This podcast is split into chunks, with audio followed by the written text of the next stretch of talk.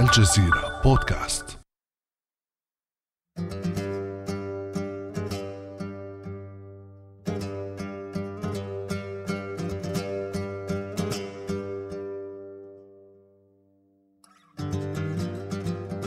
إحنا كعيلة قضينا هناك حوالي عشرين سنة.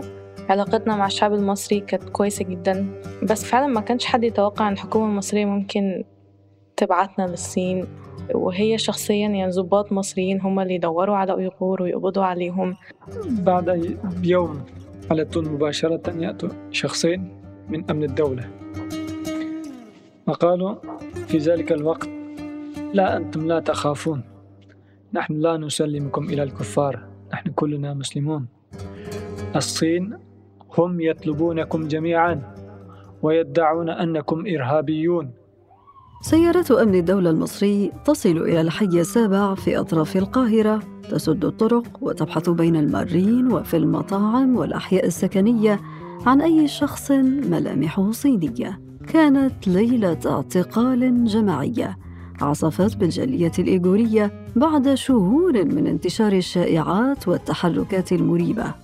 مشهد ينقله محمود من داخل بوكس الشرطة. حتى أثناء في هذه الحادثة نمشي في الطريق وأتينا إلى أمام مطعم ماليزي. ماليزي أو إندونيسي شكله شكل الصينيين. هم اقتحموا على هذا المطعم وبدأوا يفرون. هلا الماليزيين الذين موجودين في المطعم؟ الإيغور أقلية عرقية تركية من المسلمين تعيش في تركستان الشرقية التي تسمى اليوم بإقليم شينجيانغ. يقصدون منذ عقود العواصم العربية طالبين العلم والرزق وهاربين من قبضة الصين الأمنية قبضة أمنية خانقة ومعسكرات اعتقال هدفها مسح الهوية الإيغورية وتثبيت برمجية جديدة بمواصفات صينية.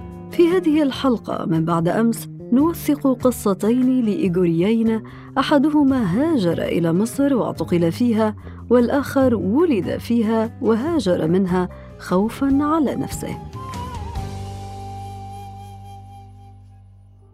بعد أمس من الجزيرة بودكاست أنا أمان العريسي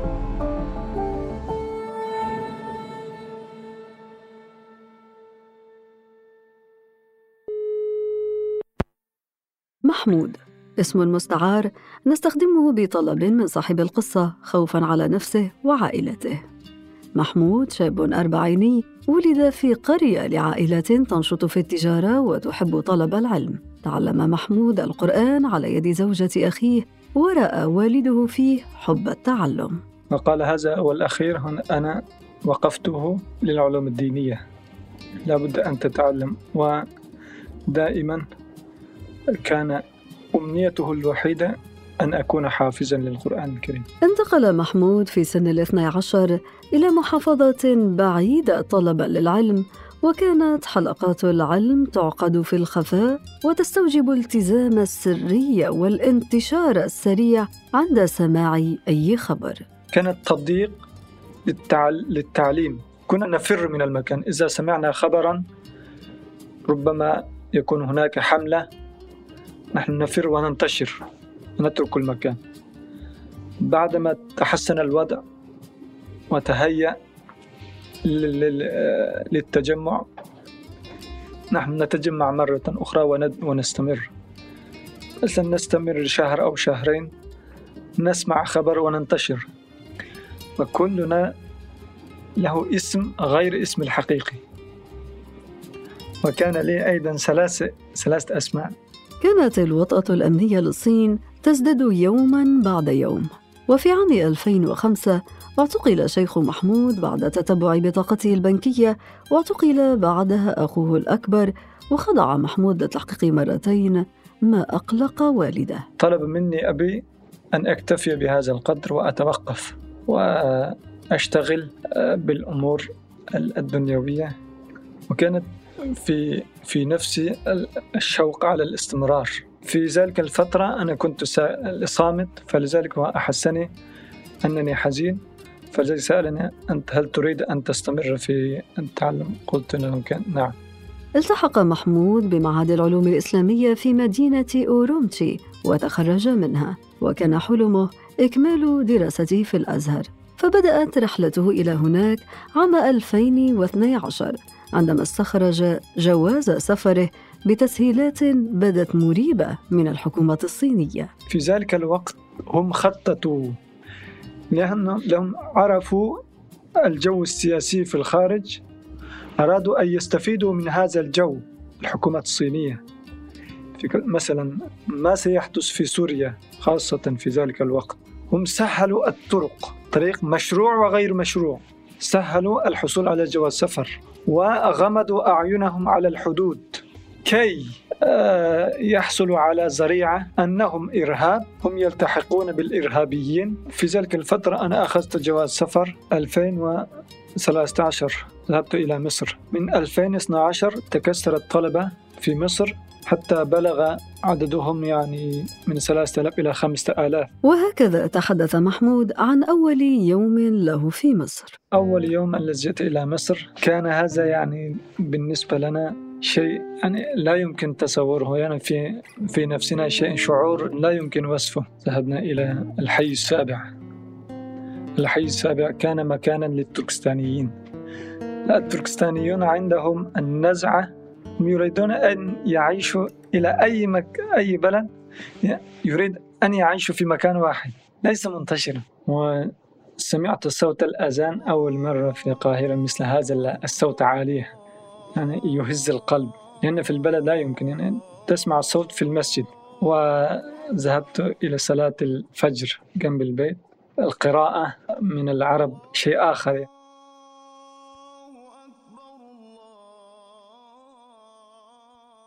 أما اللهجة المصرية فشكلت مفاجأة بالنسبة لمحمود. ما فوجئنا في مصر هو أن العربية التي تعلمنا في البلد غير العربية في الشارع. مختلف تماما. أول ما سمعت مقش لم أتسم ما معنى هذه الكلمة مقش. بعد بعد شهرين أو شهر مثلا أنه مختصرة من ما جاء. شيء عجيب يعني. وطبق الكشري المصري الشهير أيضا. كان له وقعه الخاص. كشري هذا جميل جدا خاصة الكشري الزعيم في الحي السابع.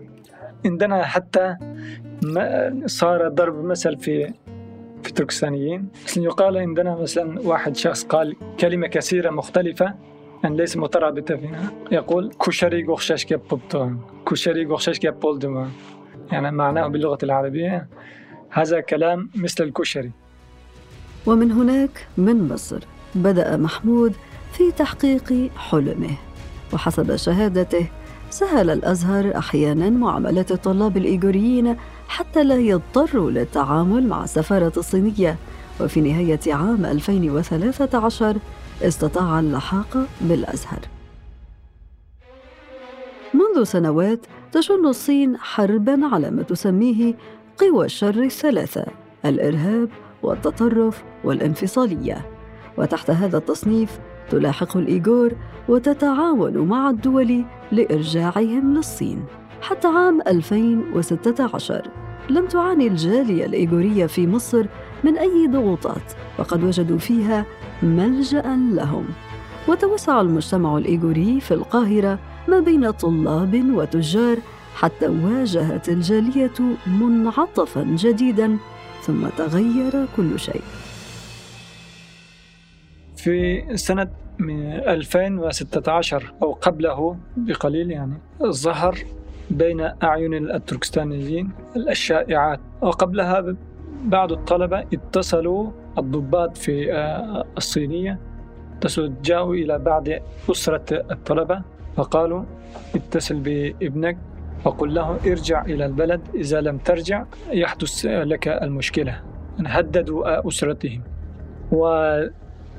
والبعض أيضا سمع أن الحكومة الصينية هم سيرسل البعثة من المخابرات الصينية بعض الأشخاص المخابرات الصينية كي يقبضوا عليهم ويرجعوا بهم. هذه الشائعات من 2016 كانت بلغت ذروته. يعني في كل مجلس يجلس فيها التركستانيون الطلبة يقول هذه الكلمة آه سيرسل أرسل. بعض الطلبة نحن رأينا في السوق شخصا ملامحه مثل ملامح المخابرات يعني العسكر. وفي وسط هذه السنة مثلا 2016 رأينا أين بدأ. نرى نحن أيضا في الحي السابع في المطعم أشخاص ليس شكله شكل الطلبة يعني بالشنطة يأتي يدخل في المطعم ويأكل الطعام وكأنه يجمع مع المعلومات. يعني بدأ فيها ظهر بعض الأشخاص في في المطاعم لم يتخيل الإيغور يوما احتمالية تسليمهم إلى الصين حتى كبار الجالية منهم. مثلا في هذه الشيء إذا قيل في مجلس مثل هذه الشائعات كنا نقول هذا مستحيل لأن هذا دولة مسلمة لا يمكن له أن يسلم الطلبة هم ليس لهم الذنب غير الدراسة هم يعرفون جيدا هذا. فلذلك الأكابر خاصة كبيرنا لا هذا لم يحدث في تاريخ مصر مثل شيء مثل هذا. هذا لا يحدث اطمئنوا. لكن هذه الشائعات دفعت بعض الإيغور إلى ترك مصر للبحث عن ملجأ بديل أو العودة إلى الصين. وفي الوقت نفسه كانت العلاقات الأمنية بين مصر والصين في صعود ملحوظ. وفقا لتحقيقات وصل في يوليو 2016 وفد صيني إلى القاهرة ووقع اتفاقية تعاون في مجالات الأمن والتدريب. وبعدها بنحو عام انعقدت محادثات مصرية صينية حول المصالح الثنائية وما سمي حينها بالحرب على الإرهاب. كانت الأحداث تتسارع والشائعات بين مصدق ومكذب حتى مساء ذلك اليوم. بعدها 2017 4 يوليو حدث بالفعل في بعد المغرب مباشرة الحملة اعتقالية بعد المغرب. يعني سدوا الطريق في الحي السابع فيها الطرق يعني العامة. سد الطريق لم يدخل فيها أي شخص ومن من كل الجوانب يعني.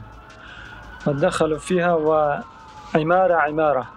أولا بدأوا بالمطعم يعني الواحد دخل بالمطعم اقتحم على المطعم والبعض على العمارات والبعض في الشارع. وفي ذلك الليلة أنا كنت بعد صلاة العشاء على وشك الاستراحة. وجاء رسالة في الموبايل. شفت المجموعات الواتساب مليئة بالرسائل يعني. جاء رسائل يعني لا تخرجوا من البيت. الآن الشرطة يحبس البعض يقول فروا من البيت يعني الرسائل يعني كثيرة جدا. أنا تعجبت ماذا سيحدث؟ خرجت إلى بلكون ونظرت في الطريق في عربية الشرطة سيارة الشرطة فيها. وواحد شرطي سأل من البواب يعني في مصر في كل العمارة فيها بواب. سأل شيئا يعني هل عندك يعني شخص أجنبي خصوصا الصيني؟ والبواب أخذ الشرطة إلى بيتي مباشرة على طول. عندما رأيت الشرطي يدخل العمارة حزبت أول ما شيء آه، حزبت يوتيوب في المجموعة التي فيها زملائي. أخبرت لهم الآن شرطة يدخل في بيتي. آه، كلكم مع السلامة. أنا قلت هذا الكلام وحذفت الواتساب. بعدها الشرطة طرق الباب وفتحت. هم كانوا مجموعة تقريبا خمسة. واحد كشف الوجه. مكشوف الوجه. الباقي الباقين هم كانوا ملثمين معهم أسلحة. والشخص الذي كشف وجهه وسأل مني الجواز سفر وأعطيت له جواز سفر. وقالوا مباشرة لأنهم قصدهم الاعتقال. فلذلك مباشرة قال هذا مزيف. هو يعرف أنه ليس مزيفا. وخذ معك موبايلك واللابتوب بتاعك. تعالوا معي. وكان في بيتي بناتي وزوجتي هم خافوا جدا يعني خصوصا البيت البنت الصغيرة. حتى الآن هو يذكر إذا رأى شرطيا يذكر هذه الحادثة. وأخذني من البيت وعندما نزلت إلى الشارع وأخذني السيارة رأيت فيها ثلاثة أشخاص. قبلي هم قبضوا اعتقلوا على ثلاثة أشخاص. كان في العرب في السيارة. بعدما أخذوني آه، إلى السيارة كل ما في ذهننا تسليمهم لنا إلى الصين. كل الخوف عندنا كانت هذا. لأنهم إذا سلمونا إلى الصين خلاص نحن مرة ثانية لم يمكن لنا أن نرى أطفالنا وأزواجنا مثلا. الذي خطر في ذلك اللحظة خطر في بالنا كل الهم هذا. يعني هل يكون الفراق؟ وصل محمود إلى مركز الشرطة. بعدما ملأت السيارة أخذونا إلى قسم قسم الشرطة قسم أول مدينة النصر عندما دخلنا قسم الشرطة مليء بالتركستانيين في المدخل يعني في الكاريدور. الناس تقريبا حوالي يعني سبعين أو ستين وهكذا يعني. بقينا إلى هناك. في ذلك الليل نعم في ذلك الليلة في غرفتين فيها بدأ التحقيق والمساءلة. يدخل واحد واحد ويوريهم أولا الصور الصور بعض الأشخاص الذين في هذه الصور فيها كل. هذه الصور سلم سلمت الحكومة الصينية إلى المصريين هؤلاء هم صور الإرهابيين. سلموا هؤلاء الناس ور قسم الشرطة ورى واحدة واحدة. هل تعرف هذا هذه الأشخاص؟ في داخل هذه الصور معظمهم الأساتذة ومعظمهم الناشطون في الخارج يعني من التركستانيين وفيها بعض الطلبة أيضا. أول ما يفعل يوري الصور بعدها هل تعرف يعني ماذا تعرف عن الإخوان المسلمين؟ وماذا تعرف عن حركة التركستان الشرقية؟ يعني هم حركة التركستان الشرقية في قائمة الإرهاب في في الولايات المتحدة. في هذه الليلة تم أتموا التحقيق. يعني كل واحد سأل. بعد بعد التحقيق بقينا في في قسم الشرطة في المدخل يومين. بعد هذا التحقيق لم يأتي أي واحد ولكن الغد أتى واحد من السفارة الصينية الماكر مثل شخص كأنه يعطف لنا. لا تخافوا نحن نتكلم مع حكومة المصرية. بعد ثلاثة أيام هم فرقونا إلى الأقسام أقسام الشرطة مثلا قسم الشرطة في التجمع الخامس وقسم الشرطة في الحدائق القبة وقسم الشرطة في الجمالية. يعني أقسام الشرطة مختلفة. وزعونا. ونحن 25 شخص وعندما نزلنا في نحن في في الطابق الثاني. نزلنا تحت هم جاءوا الكلبشات. قلنا لماذا الكلبشات؟ ما هو ما ذنبنا؟ ماذا فعلنا حتى أن تعملوا بهذه المعاملة؟ نحن الطلبة فقط. قلنا هذا ولم نعطي أيدينا ولكن هم قسريا أخذوا بنا وربطوا اثنين مع بعض. يدي ويد أخي وهذا الشكل. وأخذوا إلى السيارة سيارة السجن كل أطرافها يعني مغلقة سيارة سيارة الجنائي. الجنات أدخلونا في السيارة. كان واحد أخي ولم يسلموا تليفونه موبايله وصوروا هذه الحادثة وأرسلوا بواسطة الواتساب إلى الخارج. الصور الفيديوهات الذي انتشر على يد هذا الشخص. ثم وجد محمود نفسه في أسوأ السجون المصرية. وأخذونا 25 آه، أخذونا إلى منطقة طرة فيها سجن مشهور سجن طرة هذا مشهور في مصر يعني فيها السيء جدا مشهور بالإساءة يعني فيحبس فيها السياسيين. أدخلونا في المعسكر وحبسونا في المعسكر المصري بقينا هناك في المعسكر عشرين يوم أيضا لم يحدث أي شيء أو لم يأتي أي شخص.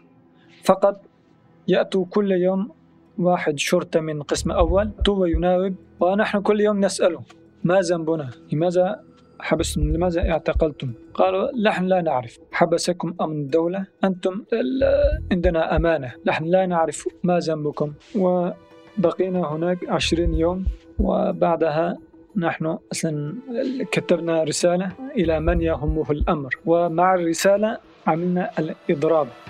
إضراب عن الطعام نحن رفضنا أن نأكل شيئا حتى يأتي الرد على هذه الرسالة. كذبنا فيها نحن الطلبة فقط نحن ليس عندنا أي ذنب.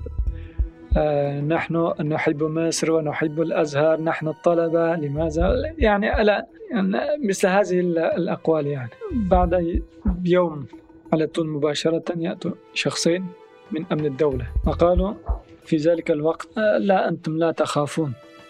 نحن لا نسلمكم إلى الكفار. نحن كلنا مسلمون. الصين هم يطلبونكم جميعا ويدعون أنكم إرهابيون.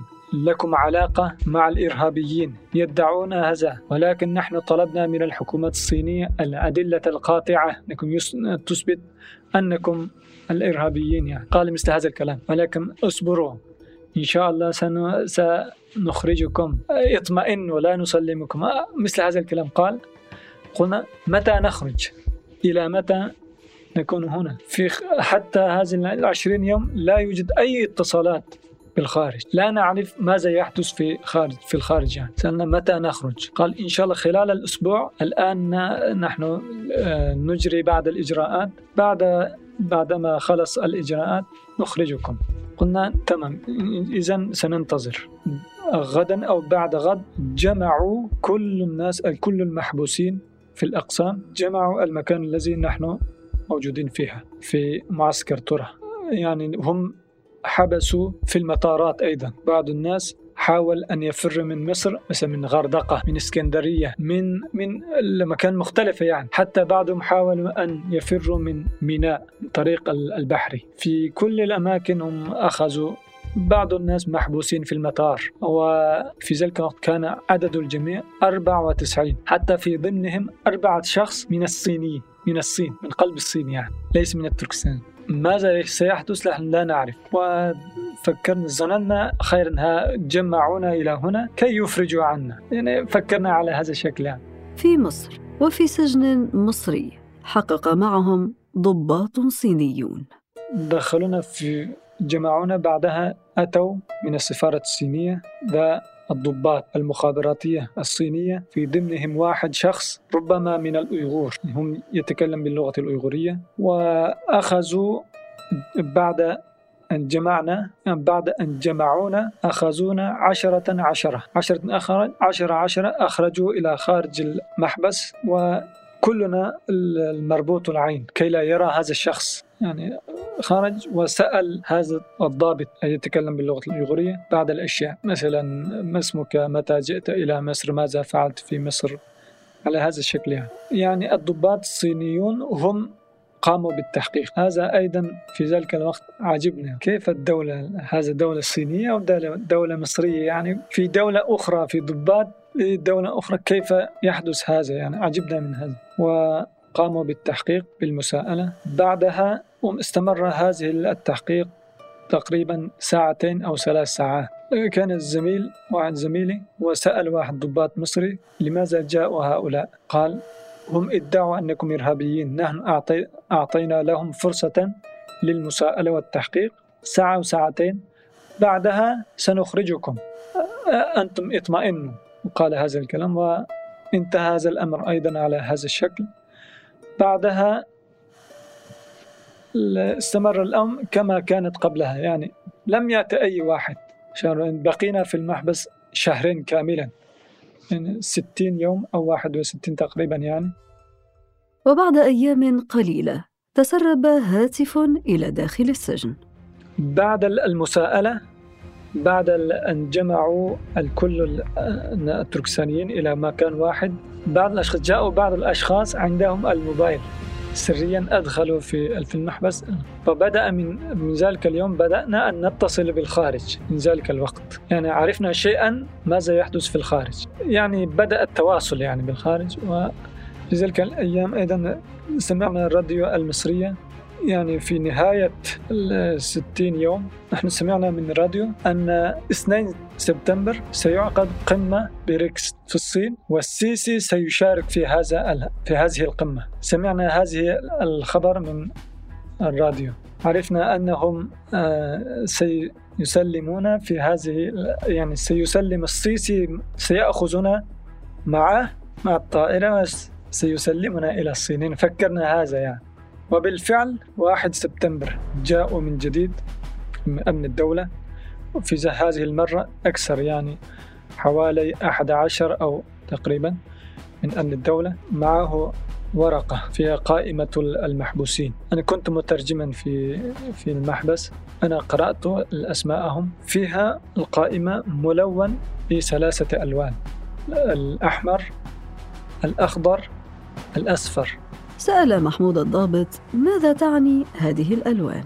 اللون الأخضر سنخرجهم في مصر سيبقون هنا مصر يعني براحته. واللون الأحمر عندهم إجراءات سيبقون عندنا في المحبس الأسبوع أو أسبوعين أو أكثر شهر. في بعض الإجراءات نتم الإجراءات بعدها سنخرجهم أيضا. أما الأصفر فيها بعض المشاكل الملونين بالأصفر بعضهم ليس عندهم إقامة وبعضهم ليس عندهم جواز لم يأخذ جواز سفر عندهم. أخذوا من الشارع يعني. نحن نأخذ الذي ليس عندهم جواز سفر بتاعهم اللون الأخضر سنخرجهم هم سيأتون بجواز سفرهم وسنخرجهم أيضا. قال هذا الضابط هذا الكلام. بعد عملية التصنيف تم توزيع المعتقلين على السجون بحسب ألوانهم فماذا حصل للمجموعة الحمراء؟ في 1 سبتمبر في الليل الساعة بعد الساعة 12 أو الساعة واحدة في الليل. أتى العربيات عربيات وأخذوا الملونين بالأحمر. كلهم أنا رأيت بعيني يدهم مربوطة بالبلاستيك من الوراء كل ومربوطين أعينهم بالشيء. وجاءوا يعني إذا نقول متسلحين. ألبستهم ليس ألبسة عادية يعني مجهزين يعني. جاءوا أخذوا 16 شخصا. الملونين بالأحمر في ذلك الليلة. يعني كما ظننا السيسي أخذ هذا 16 شخص معه وسلم إلى الصين في ذلك الوقت. هم غابوا عنا في ذلك الليل يعني. غابوا 16 شخص. اختفوا لا نعرف الخبر عنهم. عرفنا يعني قبل سنة تقريبا من زوجاتهم أن هؤلاء الأشخاص الستة عشر محبوسين في السجن في الصين. في سبتمبر 2017 خرج الرئيس المصري عبد الفتاح السيسي في قمة بريكس المنعقدة في الصين. لقد التقيت ببعض منكم في الإطار الثنائي بين مصر ودولكم الصديقة التي تجمعنا بها علاقات متميزة ووثيقة. وأقيني أنكم تتابعون ملامح عملية التنمية الجارية في مصر. خلال المرحلة الحالية. فبرغم تكلفة حربنا ضد الإرهاب بكافة صوره والعمل على استئصاله ونجاحنا في محاصرته فإن استعادة الاستقرار والأمن في بلد بحجم مصر يزيد عدد سكانه على 93 مليون نسمة لم يثنينا يوما عن التعامل الجاد وغير المسبوق مع الأزمة المزمنة في الاقتصاد. عندها يقرر محمود إنهاء حلمه بالتخرج من الأزهر والبحث عن وجهة جديدة يهاجر إليها. بعدها فرقونا إلى الأقسام وأخرجونا بعد أسبوع الفرقة الخضراء. أخرجونا في القاهرة. بعدما أخرجوا هم سافروا بنفسهم إلى تركيا وبعدهم إلى الدول الأخرى مثل أوروبا وهكذا.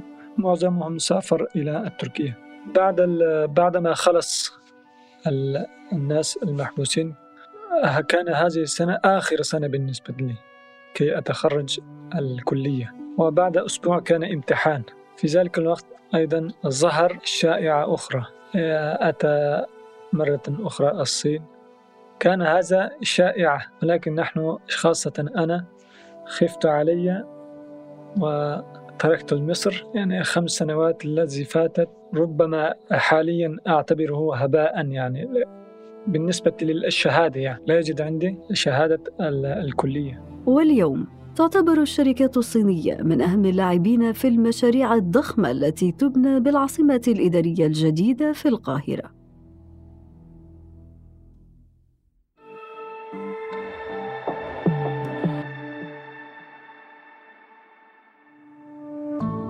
ابقى على تواصل مستمر مع الجزيرة بودكاست ولا تنسى تفعيل زر الاشتراك الموجود على تطبيقك لتصلك الحلقة يومياً.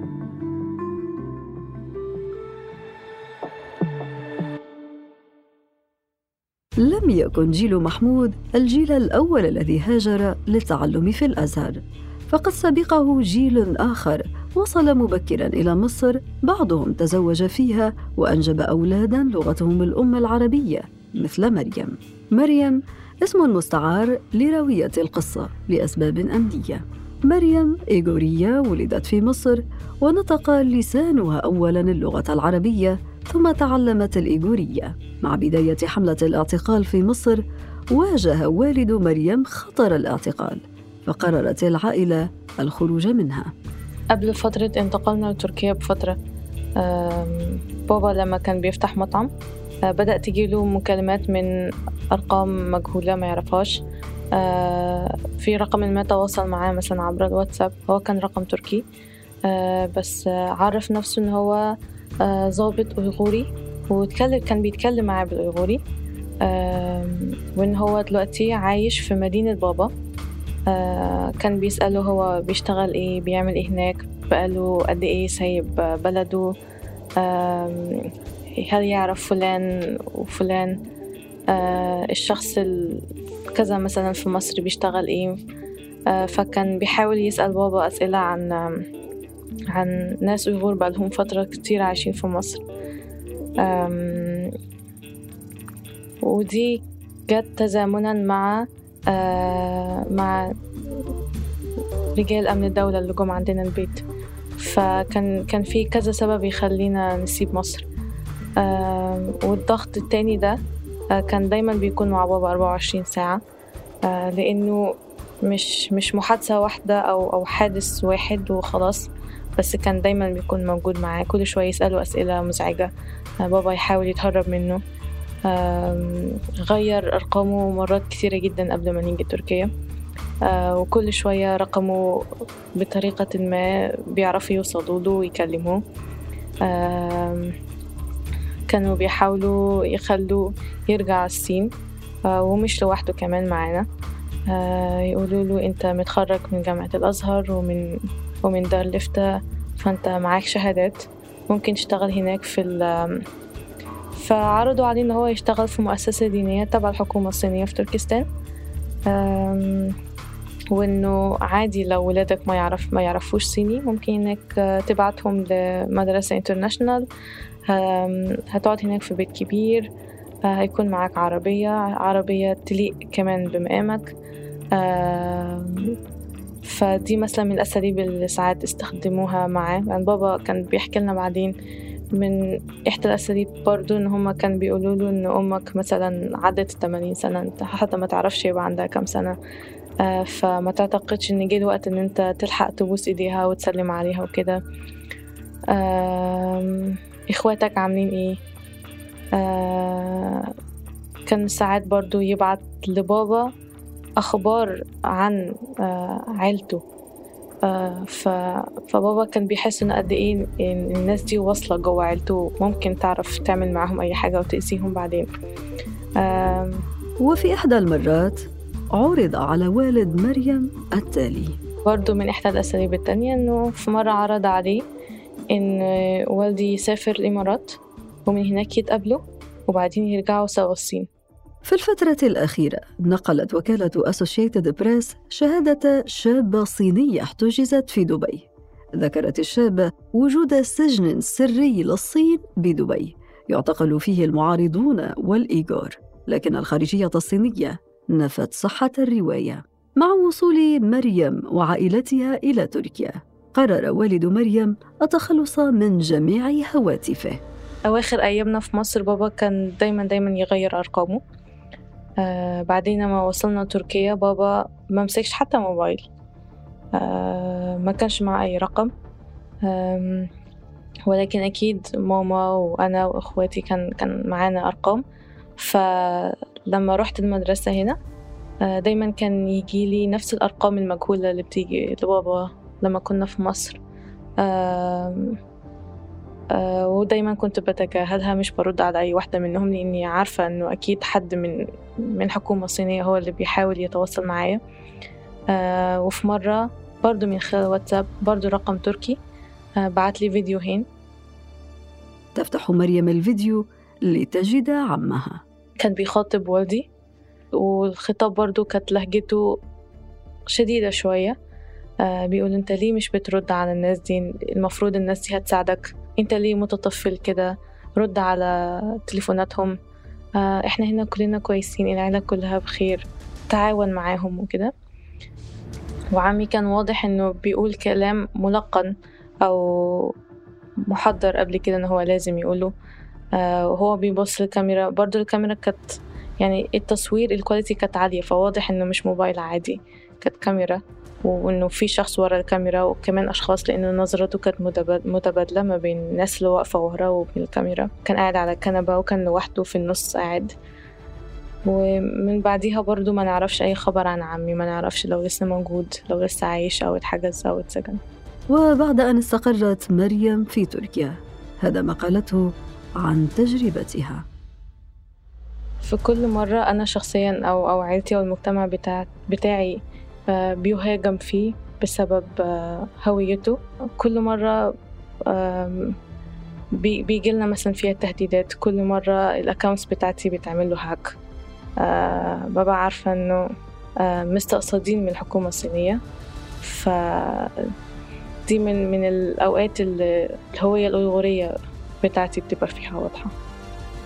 اليوم وبعد أن اتضحت معالم مشروع إعادة هندسة المجتمع الإيغوري داخل الصين انطلق التنين الصيني خارج حدوده باحثا في كل أصقاع الأرض لمطاردة مجتمعات الشتات الإيغورية. أما العالم العربي الذي كان ملجأ للإيغور أصبح مسرحا لمطاردات واعتقالات تروي حكايات شعب يبحث عن نفسه بين الدين والجغرافيا وويلات السياسة. كان هذا بعد أمس.